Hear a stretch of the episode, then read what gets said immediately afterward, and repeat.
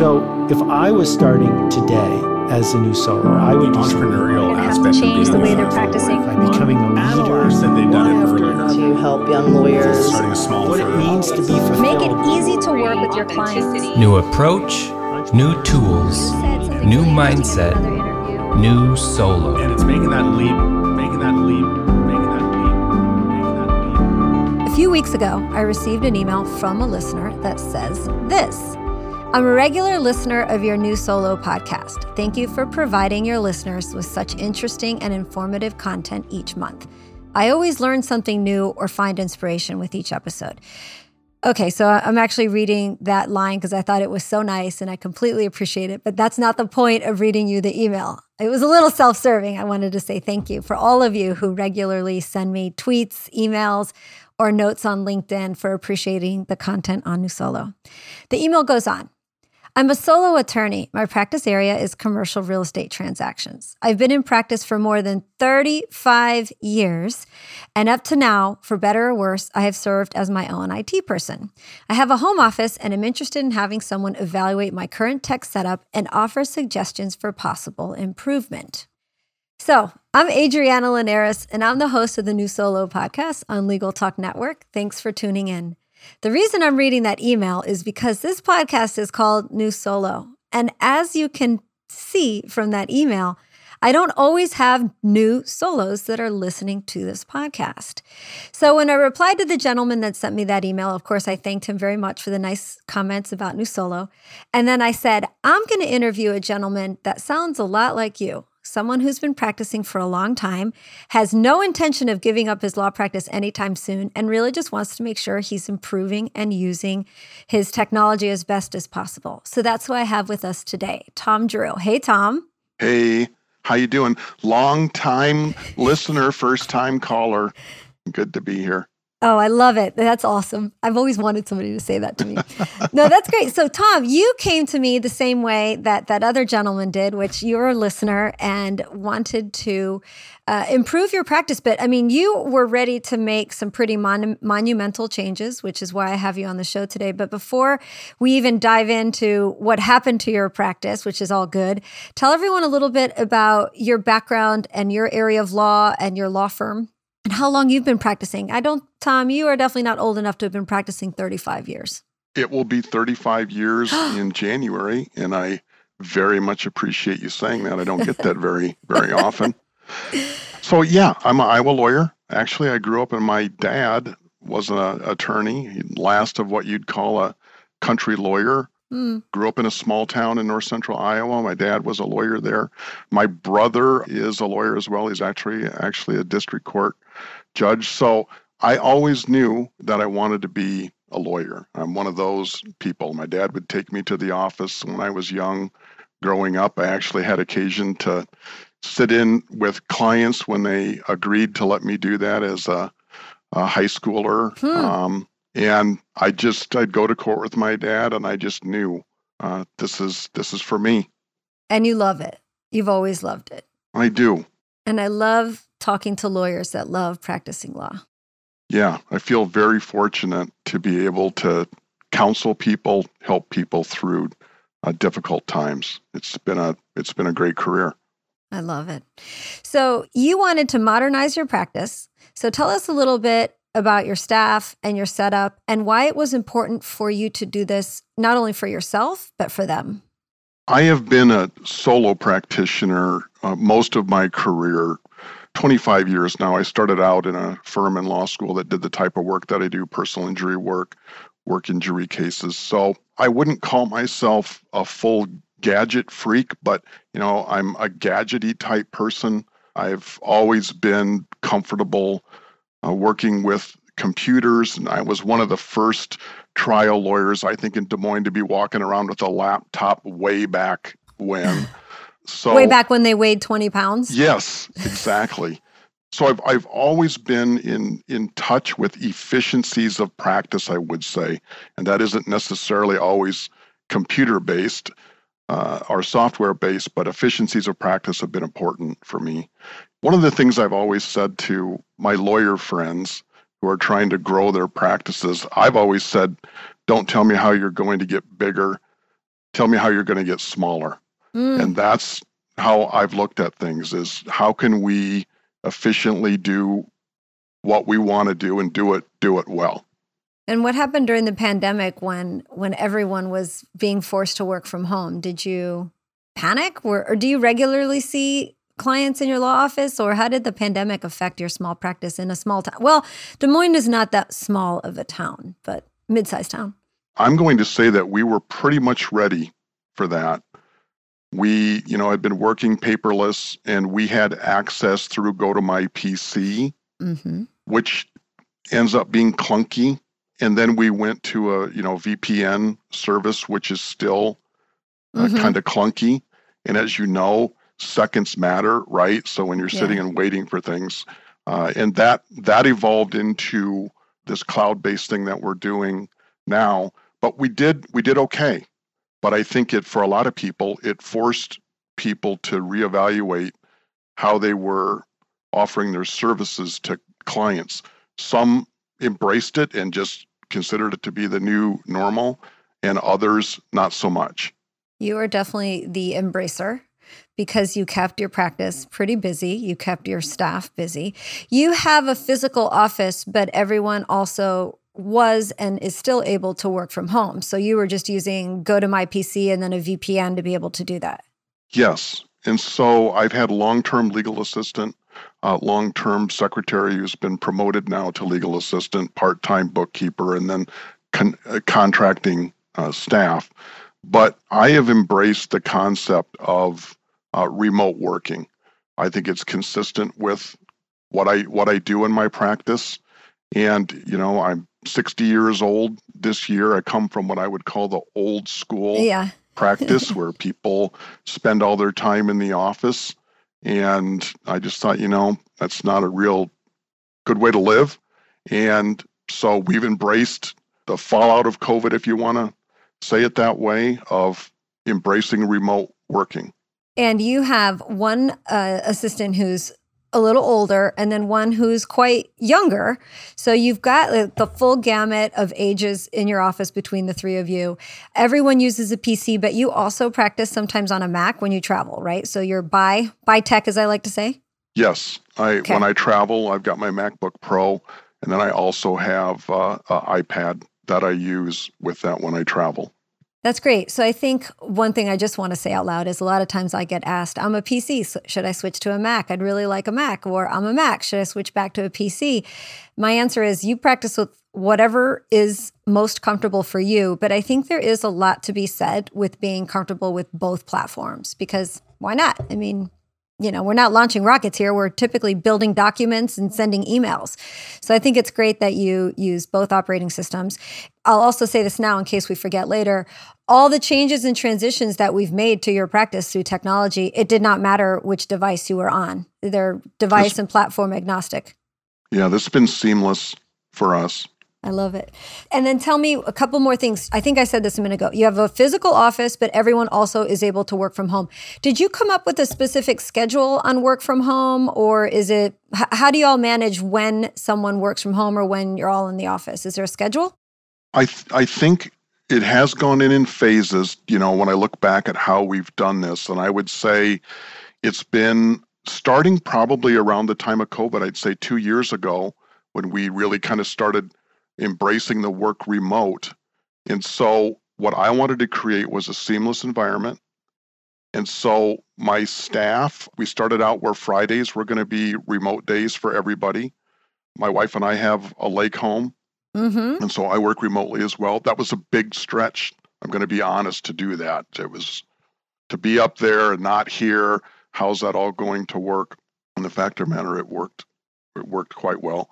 And, and it was important to me to get setups for my staff at home similar to what they've got here at the office. So if you go into their homes, you know, I've got four monitors here uh, in the office I don't have that up at the lake, but my staff does have their multiple monitors at home in their workspace. And I've got f- four here.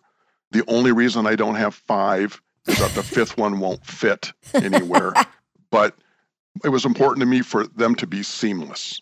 we've gotten there now. I think we'll get to this when we talk about the OneDrive, but we've gotten there now. We're pretty seamless. That's amazing. And um, did you buy them new equipment, new computers for their homes? I did. Okay, that's awesome. So you bought a couple extra. Are they laptops? No, they're a, they're a full desktop system. Again, mirroring the desktops that we have here in the office. That's pretty smart and incredibly gracious and kind of you to spend that kind of money. I mean, obviously you need to to run your business. What did they think about that when you said, "Hey, I'm going to buy y'all a setup to work from home and we're going to work out how to work from home sometimes." Did they embrace that or did anyone say, "You know, I kind of really like coming into the office and I don't want to go home and work?" Yeah, you know, I, I actually I would say I kind of had it from both sides. Uh-huh. Uh, my more experienced legal assistant, understandably, it just had never she'd never worked that way. She's been mm-hmm. in the mm-hmm. industry for over 30 years too. And then my newly experienced legal assistant was like, you know, pass the mashed potatoes. What are we even talking about here? This is this is not a big deal. And that's kind of how it went. and today, how are they both doing with this hybrid environment that you've created? It's I, again, it's amazing how seamless that it has gone. I think it's just simply a process of embracing the concept. And I've just said multiple times this is the direction that we're going. And I have no intent on slowing down in my practice.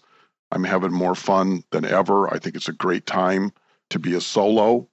Uh, it's a great time to do the type of work that you want to do. And I just made it clear that this is this is where we're going and, and come along.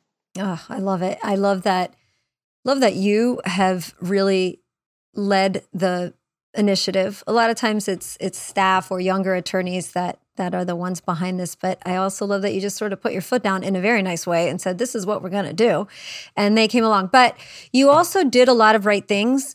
Um, and we're going to talk about the transition to your new tech environment in the next segment. But I will say that in speaking about your assistants, because I'm the one that got to help you and gets to work with you, you have been very wise and generous in making sure they have the right training and that they're comfortable with the transition they went through. So I think that's an important part for everyone to hear. That is, you can't just throw technology and changes at anyone, but specifically in this conversation, support staff, and expect them to quote, figure it out. They're going to end up stressed out, maybe mad. So, providing them with the support and the right equipment is just really, really important. So, I absolutely commend you for the way you have done all this, Tom. You know, I want to say on that comfortable workspace has always been very important. I mean, we have very comfortable offices here uh, at our building, and and you know, the remote capabilities with the technology is equally important to me. I mean, I didn't I never thought for one minute about really the cost associated with setting them up at home. I wanted to have it where it was seamless, where they felt like they had top top of the line uh, equipment, and speed is is everything. So I wanted it to be fast. That's another thing I really appreciate about you is you will say, "Well, that's reasonable," or "I don't really care what it costs." I mean, you're not Daddy Warbucks looking to spend a million dollars on a server or anything else close to a server, but you're just not afraid to put money where it's going to be best spent. Could you take a moment and sort of inspire maybe younger attorneys or other attorneys to put that investment into the right resources, especially in the context of technology? Sure. You know, my mindset is speed matters, and it, and it really does matter. And so I upgrade my equipment to the latest, fastest. Yes. Information, uh, software programs, internet, speed matters. And I think a lot of frustration that comes, you know, along with the uh, a technology movement is there's not enough speed there. Maybe it's a little bit clunky. And GoToMyPC is uh, a great platform for certain things, but it's just too clunky. So I never even considered it to be a budget item to be honest with you. It was just important to me that that we have top of the line equipment and that I equip my uh, staff with the ability to do their job. That pays back in spades. It it's an investment, no different than buying your staff a nice chair and a nice desk so they're comfortable and having the environment where they can be comfortable. That's got to translate over into the technology that that's being used. Wonderful. Well, let's take a quick break, listen to some messages from some sponsors, and we'll be right back with Tom Drew. Did you know that 66% of consumers consider online payments their top choice when paying for legal services? I'm Joshua Lenon, lawyer in residence at Clio, and this is just one finding from our recent legal trends report. If you're still only accepting checks by mail, you may want to reconsider. Online payments are helping lawyers introduce greater flexibility and convenience to clients. In fact, in addition to online payments, preference for automated payments and ones made through mobile apps outranks mailed in checks by 13%. And here's what's in it for you. We found that firms using online payments collect as much as 16% more revenue per lawyer. To learn more about the impact of online payment technology on law firms, download Clio's Legal Trends Report for free at clio.com forward slash trends. That's Clio spelled C L I O dot com forward slash trends. All right, we're back. I'm Adriana Linares, the host of New Solo, and with me today is Tom Drew. And I'm going to ask Tom now to talk about the technology heart transplant his firm went through. And in full disclosure, Tom hired me to help him do some of this it's one of the reasons I have him on the show is because I really wanted him to tell the story, not just for young attorneys that are looking to modernize their practice, but I think it's so awesome when I get experienced attorneys that are just still so interested in technology and wanting to continue to make their practice better. It does not stop no matter how old you get.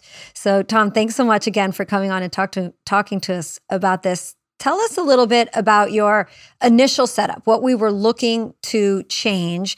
And, and before you start, I will say this one thing. You have an IT person. So you have had a, a good and helpful IT person that has had helped you with you know getting the VPN and setting up GoToPC and all that stuff. So give us the background about where you started when we first started working together. What was the setup? Yeah, so I think I'd be similar to a lot of attorneys or law firms, and that I had a an IT person that I still use today. Great person, very in touch with what's going on. But I think I think he would admit that where the the end of his horizon was the cloud. And so he operated fully in an environment that was, you know, desktop based, uh, inter office type thing. Uh, GoToMyPC and a, a VPN was kind of the next step for him. But once we got into the cloud, I, I think he would admit that that's just an area where he wasn't, you know, heading. And I was convinced after, you know, listening to your podcast and the other podcast that I listened to, this is where it's at. And when I talk about, don't tell me how you're going to get bigger, tell me how you're going to get smaller, that's instrumental in that. And so we had, you know, typical desktop environment, but I knew that we had to get out into the cloud to get where we wanted to be, which is efficiency and software products, you know, in support of that to be what I've called as seamless. And I wanted this all to be seamless. And that's where we had to go to get there. So you had a server, physical server in the office, yep. and all the computers were connected to that physical server. Yep. And that is what y'all would remote into, whether it was your individual PCs using GoToMyPC. So Tom would remote into Tom's machine. Betty, that's not her real name, but we'll just call her Betty, would remote into hers, and Wilma would remote yep. into hers. I don't know why I picked the two Flintstones. Because I guess because I've always got the Flintstones and the Jetsons. I'm Fred, I guess. That's why you did that. no. I must look like Fred. You are George now. You are George Jetson. We okay. went from Fred Flintstone's law firm to George Jetson's. so everyone would remote into their PC, and then the shared resource for files was the server. That's right. Okay. So you came to me and said, I've got the server. Um, we've got a system that works, but it's a little bit clunky. How can we come more efficient? And you already had Office 365, but we ended up sort of upgrading and changing your licenses a little bit. So you had Office 365, but we weren't you weren't taking advantage of it. So the first conversation that you and I had, if I can remember correctly, was really about understanding how OneDrive might be able to work to replace that server. Yes, because conceptually it's very simple, but it's hard to get your mind around what really is happening. And I remember you saying to me, look, this is, I'm going to be able to do what you want to do. And I'm like, yeah, right. Okay. I've heard that before, but it's true. It's just true. It's been seamless. I am. I was very happy to receive an email from you in early January because I think we did all of this. Our, our goal was to get you transitioned up and running by January 1st. So at the end of last year, I must have said to you, this is going to be a lot easier than you think. Now, in in the world's defense, you had a really easy setup. You had a server, three computers connected to it, and really not a lot of customized or specific software. It was really the server and your files being stored on the server was the heart of where all the productivity came from, all the documents were produced. So you sent me an email that said, You were right. This was a lot easier than I thought. And that made me really happy because I think a lot of attorneys panic about the transition. And that's one of the reasons I wanted to have you come on was to say it was a little bit of work, technical work, but in the end, it was easier than I thought. No doubt. Okay. that's good to hear. I mean, right, being a paid cynic, you know, I didn't didn't know Sure. what to think, but but it's it's been seamless. That's the best term I keep coming back to is seamless. So let's help everyone understand the decision that we made, which was I said to you with Office 365, you can have SharePoint or you can have OneDrive where one person owns the files and then we share them out. And SharePoint is the obvious solution and it's also what Microsoft would want us to do is to use SharePoint as a server. What I have found is with really small practices, I wouldn't do this specific setup, I don't think, with a five, six, or seven person firm. But you are the sole attorney and the shareholder and the owner, and all the files are technically yours. And business wise, they're yours. And then you have Yep. two people that need to access those. So we talked it through, and I said, you know, if you decide to go with SharePoint, it takes a little more administration. You kind of have to have a little more technical knowledge. And I don't want to scare anyone out there. SharePoint isn't that hard, but it does require care and feeding. And I said, well, here's an option. Where every single one of you gets a OneDrive slice of the giant pie. So everyone gets their own OneDrive. And what we could do is create a folder, and I'm simplifying this, a folder called clients. And inside the client folder, it would live inside of your OneDrive, which you are the owner of the firm. And then you would share that folder with your two assistants, and anything that goes in or out of that folder, everyone has access to and can share.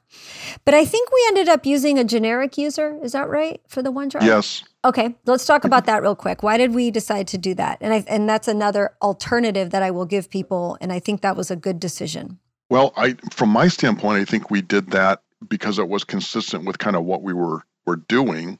I'm trying to remember the process that went into it. I think that we had just said that what's ever going to you asked me what we were doing in our office and what we needed to do and we needed to get in and pull and edit and it was decided that that would be the most efficient way to do it. I think. Yeah. And actually, I think it was your IT guy that said, well, we've got this extra account we use for generic email. There's a whole account set up.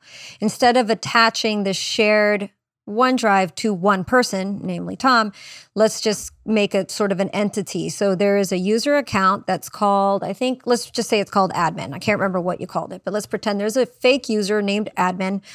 And with admin, we sort of opened up all the rights so that the three people in the firm could access anything that the admin account had, including and especially OneDrive. We set that up, and then your IT guy sat there because he has good access to your server and your internal files, and he just copied and pasted, dragged and dropped. Maybe he used a, um, an automated service of some sort. I'm not really sure, but all you and I know is that one day we came in on a Monday and he had copied all your files from the server over to the OneDrive account that was going to be accessed by everyone, and you guys were pretty much off to the races at We that were point. within within 24 hours we were off to the races. We had set up your one your office 365 accounts correctly. I think you had i think there were like two or three different account types in the drew law firm microsoft account but we synchronized all those. Everybody still has their own one terabyte of OneDrive where they can put their personal work files. And then the shared entity is what contains all of the um, shared files. And then each of you open from and save to and email from and work through that OneDrive account. Yep. Y'all don't notice the difference whether you're navigating to a server or to a shared OneDrive, right? No. Can you explain, talk about that? Well, again, I, I use the word seamless, but as a lawyer, you just want it to work, right? Right. It's just it's like a car. I don't need to know, you know, how the pistons and stuff are working. I just want it to work. And and I literally, you know, it's like in in this sci-fi movies, I can be sitting anywhere with an internet connection, and I am in business. And that includes on my iPhone, that includes, uh, and this is across, you know, plat uh, hardware platforms. So I'm sitting uh, at in my hotel room in Arizona. I'm in business, seamless, on my laptop and my iPad. And everything's just there because Microsoft creates the centralized location where all of your devices, including your assistants, connect back into to synchronize files from. And that, you know, I just thought of something. One of your assistants is a Mac also. So you have your Mac that you work from. And then I think she works on a Mac. Is it only at home and in the office she's got a PC? Well, uh, she her she's got a family with young children, so they Mhm. go camping. So she's got her desktop set up at home. But then I also just purchased for her a MacBook Yeah. that she can take on the road. And and I said an internet connection, but I can also access it through my cell phone. You know, with with your connection. I've done it. Right. Right. I can be riding in an Uber looking at my files, and I've done that too. Or I can be sitting at the lake in business doing every, anything and everything that I want to do. So that portability is absolutely freaky crazy to me that you can do that. I wish I could have been there the first time after we kind of got everything set up and running. And the first time you logged in and looked and said, "Oh my God, there Right. it, there it is. You- You talk there." about the Flintstones, it's like, Wilma, come here. Take a look at this. You're not going to believe it. I mean, it's that kind of wow factor to it. And and how it's all, you know, gyrating in the background and all of that stuff. I don't I don't need my mind to go there. It- you know, it just works.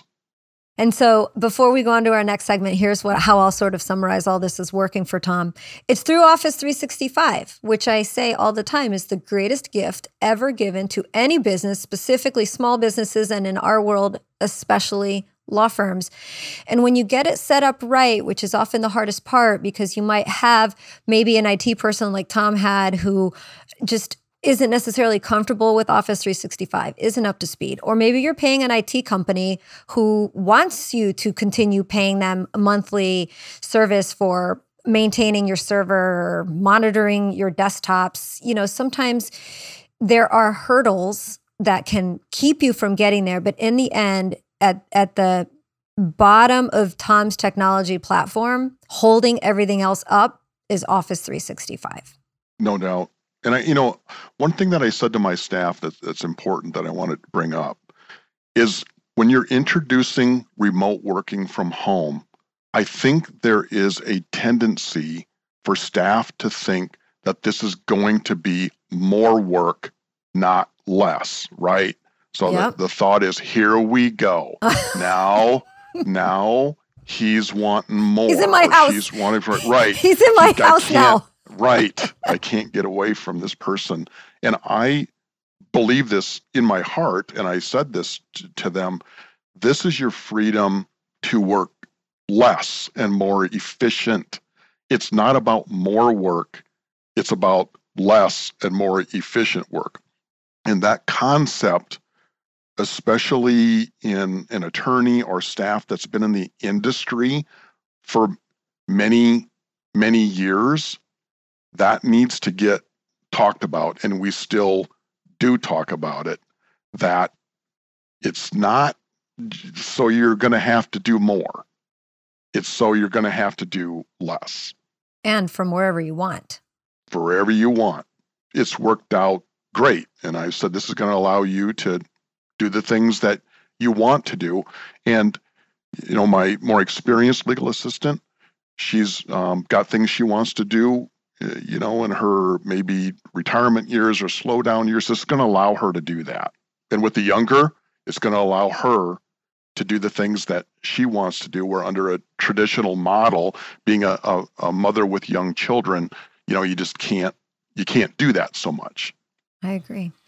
When we come back from our next break, I want to talk to you about staff expectations and then also just a little bit more about the transition and how you made them both feel so comfortable and have gotten along so well. And I don't mean together, like along, they always get along, but I mean gotten along the process so well. We'll be right back. Yes, yes, you have a website, but do you love it? Does it grow your practice? It should look good, it should work for you, and it should be built by people who care. Practice Made Perfect loves making websites for solos, just starting out or market leaders. And their clients love their websites. PMP's average client has been with them for over six years. PMP is perfect for your website. Practice Made Perfect. Visit pmpmg.com forward slash solo. Starting your solo practice is exciting, rewarding, and demanding. Alps Insurance understands the unique challenges of startup solo firms 65% of ALP's legal malpractice insurance policyholders are solos, after all. That's why ALPS created First Flight, a program supporting new solos by providing affordable, premium pricing for the first three years of practice. Visit alpsinsurance.com forward slash insurance forward slash first flight to learn more. Or just Google ALPS First Flight. You'll find them. First Flight program subject to eligibility requirements. Law Clerk's nationwide network of talented freelance lawyers is trusted by thousands of law firms. Solo attorneys and firms can get help with project based and also ongoing work via subscription. Sign up is free and there are no monthly fees. You only pay when you delegate work. Plus, Law Clerk has a new app for your mobile devices to help you manage the work you've delegated while you're on the go. Be sure to use referral code NEWSOLO when you sign up at lawclerk.legal.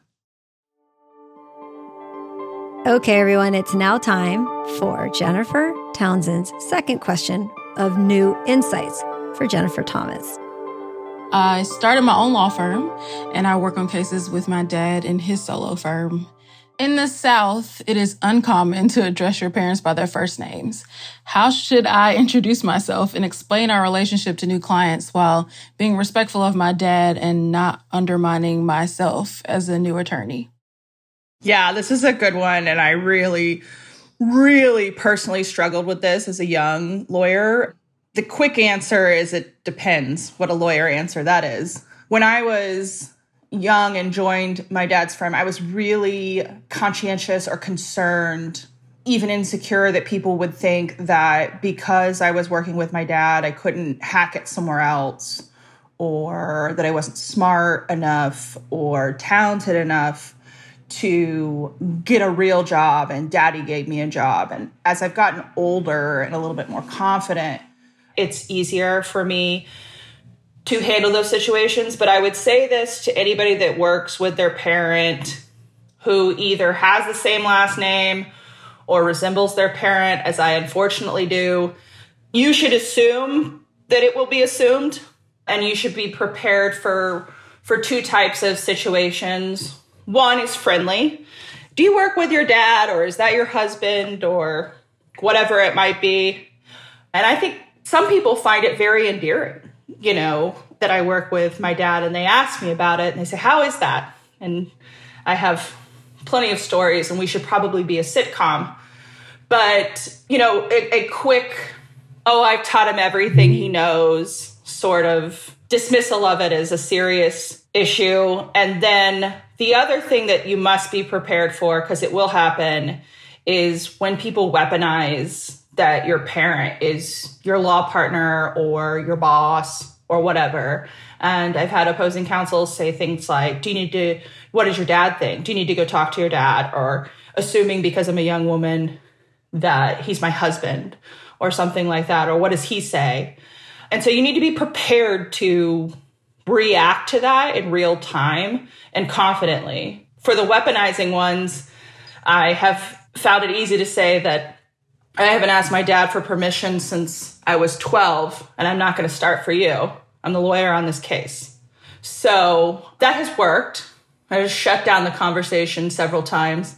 I have had to go ask my dad for forgiveness after not getting his permission. But yeah, you have to be prepared for both of those because it can be a double edged sword.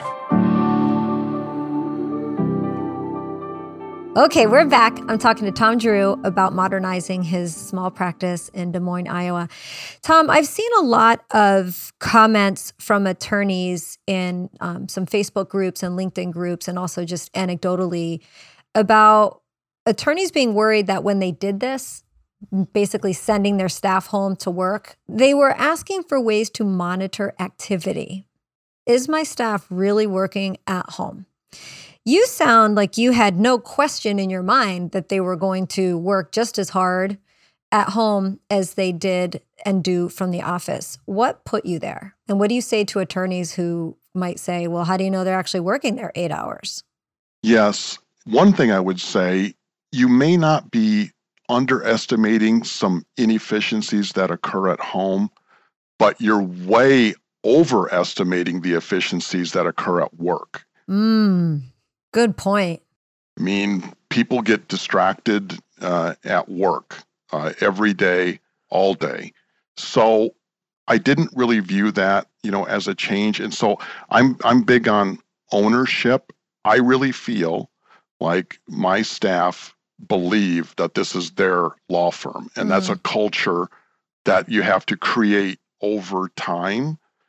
I hope and I think that I've created trust with them that it's not just about work, so to speak. I want them to have successful families and feel like they can do the things that they want to do. So I've never been a, a, stickler on vacation time and that type of uh, stuff.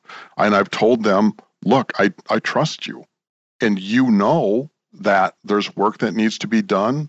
And I trust that you're going to get it done. You know, the work is the work, is what I say. And then when the work is done, do what you need to do. I think I bought each one of them Tim Ferriss's book on the four hour work week. Which you said uh, changed your life. It did.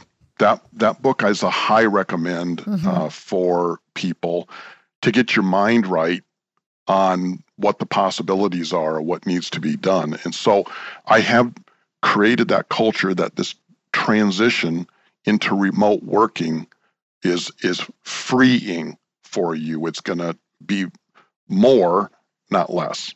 The other thing you've done, other than completely trust and support and give your staff the resources to be as successful as possible, is give them training. So tell me why that's important to you. And also tell everyone about how the three of you get together and practice using the technologies that we've put in place or have thought about putting in place. Yeah. So, what we try to do most weeks better than others is that Friday, when they're working remotely and I'm working remotely, we try to touch base on a Zoom call. And that's where we just talk about things.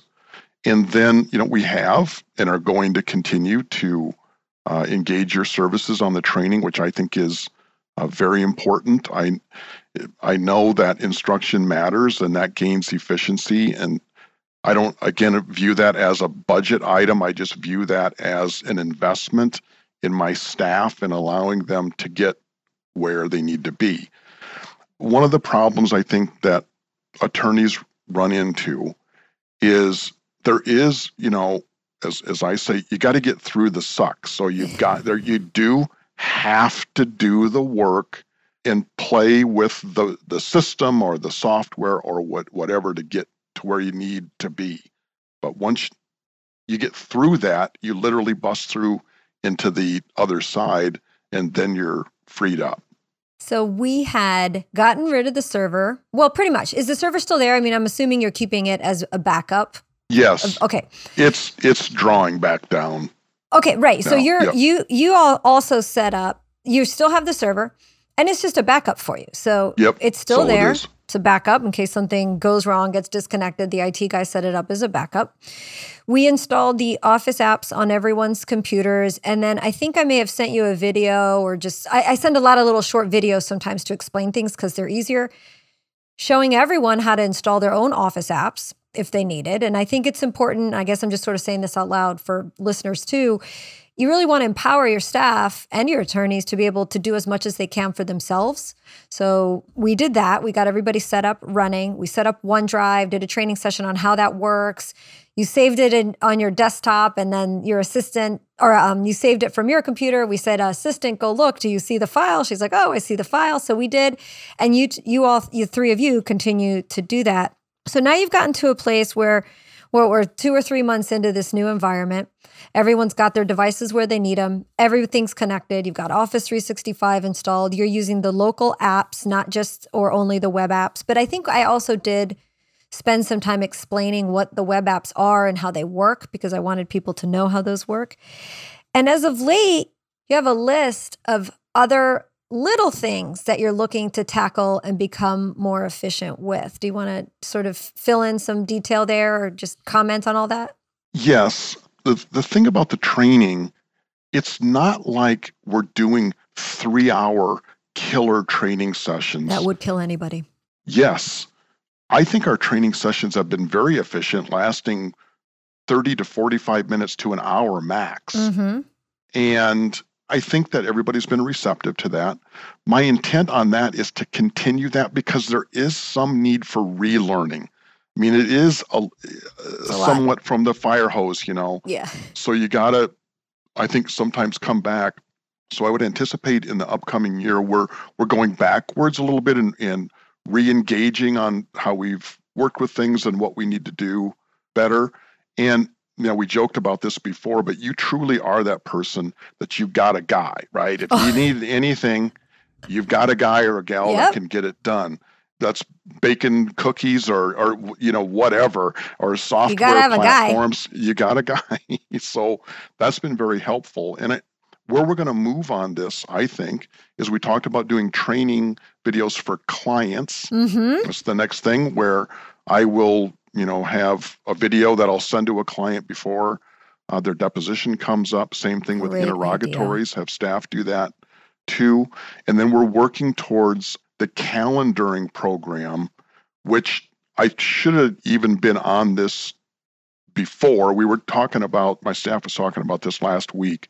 The calendaring issues that we have is a huge time suck because we're, we're doing the old emails going back and forth with the other lawyers and clients.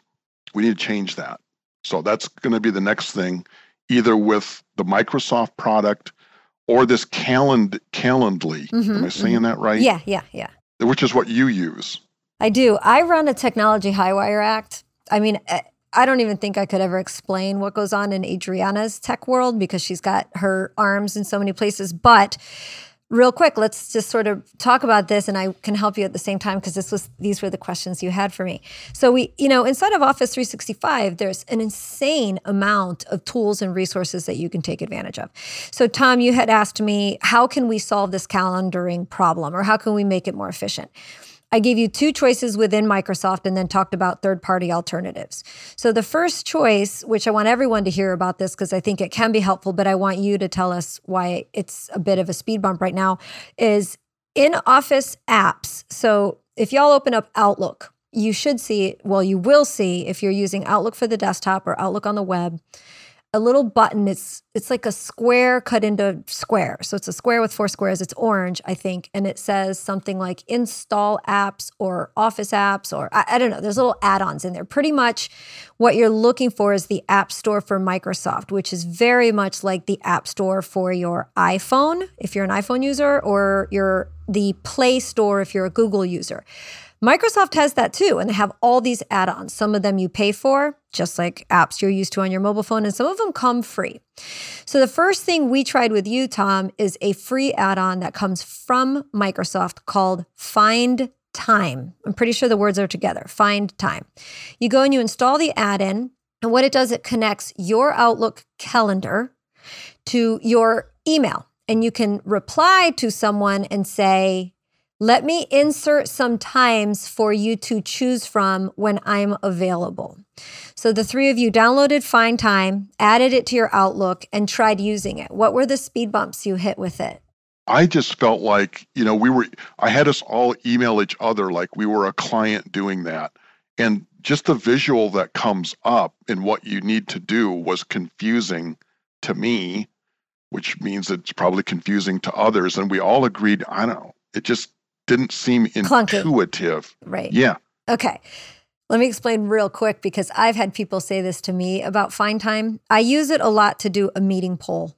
So there's two things you can do with Find Time. You can either insert specific time slots or you can um, do like a meeting poll. And I've had a couple people who couldn't find the click here to look at the options button. And I think that's what you mean, right? Yes. Because what it does is if you pull nine times, it'll say nine times available, but it doesn't say click here, click here to see those times.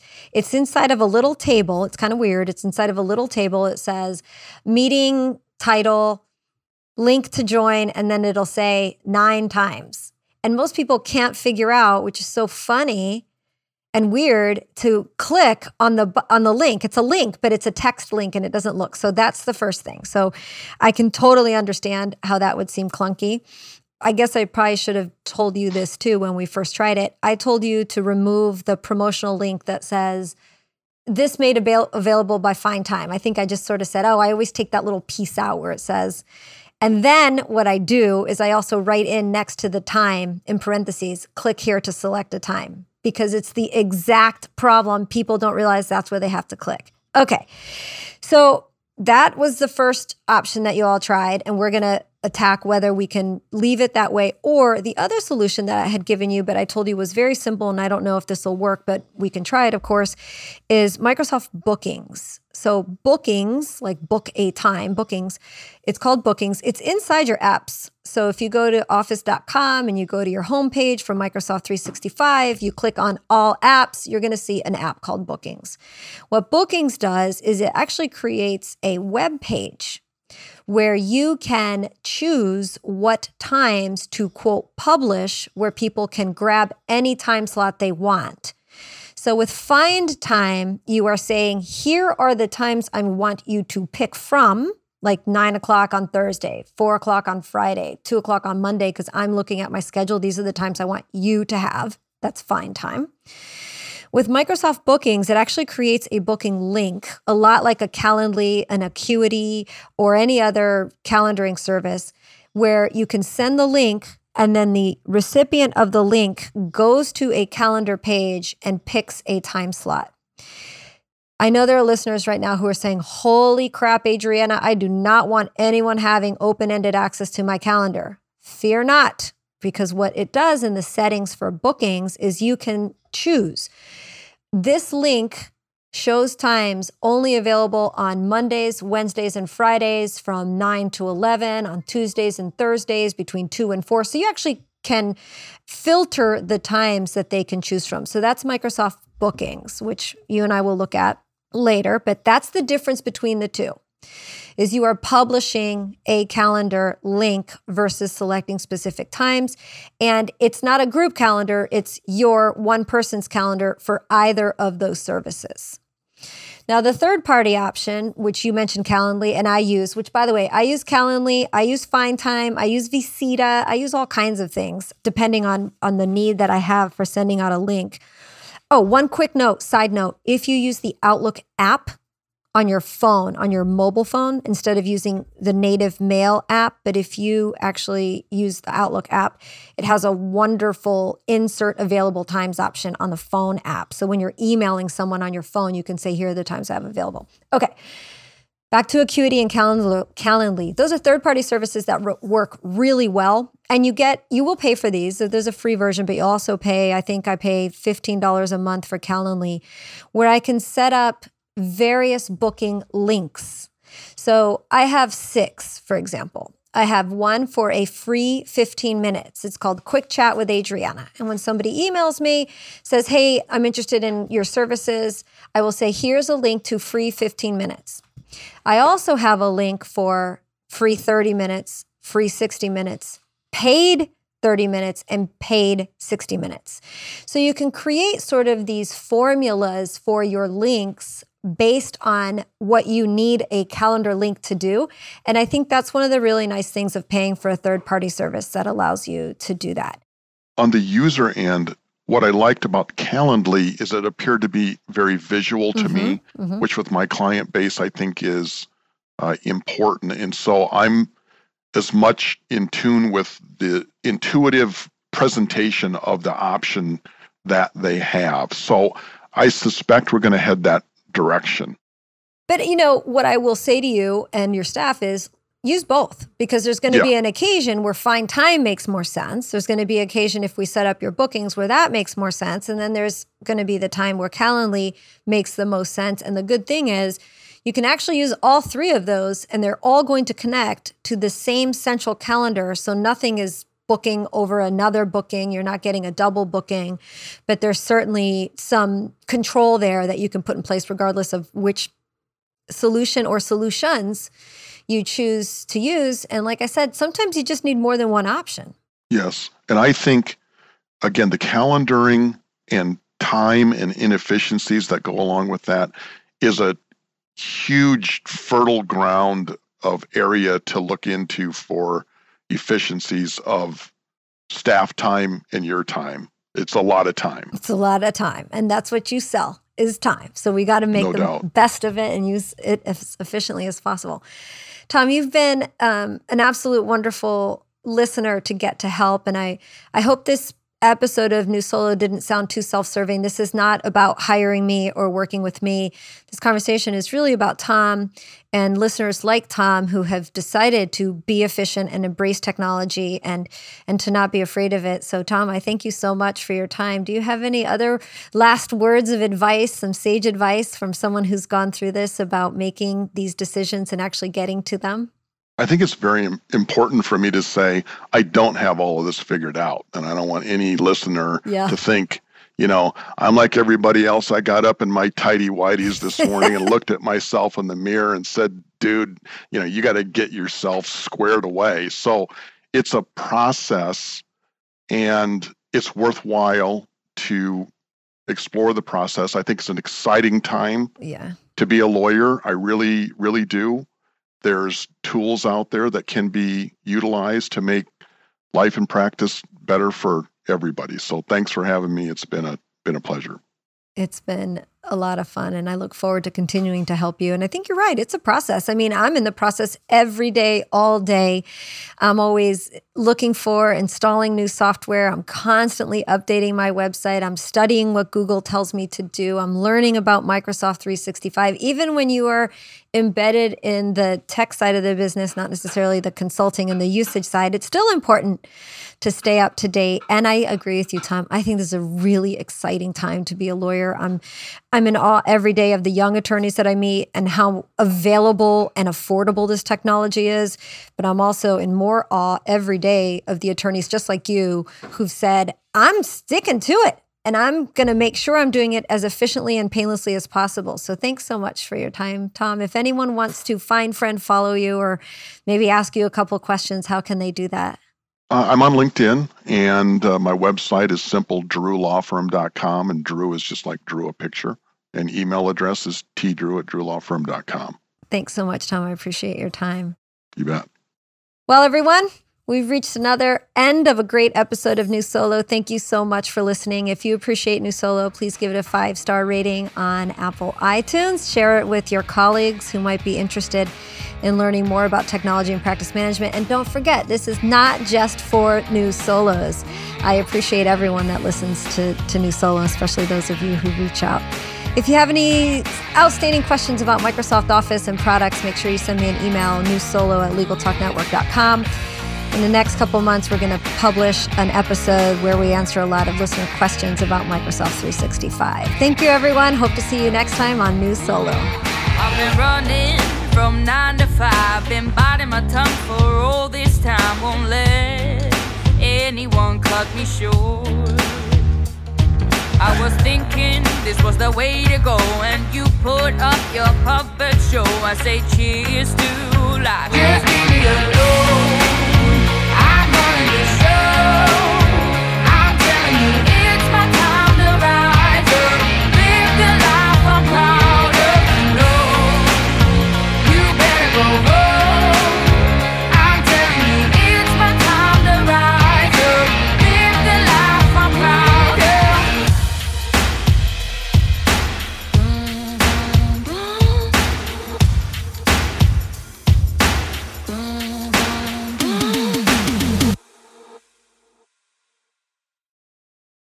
If you're a lawyer running a solo or small firm and you're looking for other lawyers to talk through issues you're currently facing in your practice, join the Unbillable Hours Community Roundtable, a free virtual event on the third Thursday of every month. Lawyers from all over the country come together and meet with me, lawyer and law firm management consultant Christopher T. Anderson, to discuss best practices on topics such as marketing, client acquisition, hiring and firing, and time management. The conversation is free to join, but requires a simple reservation. The link to RSVP can be found on the Unbillable Hour page at LegalTalkNetwork.com. We'll see you there.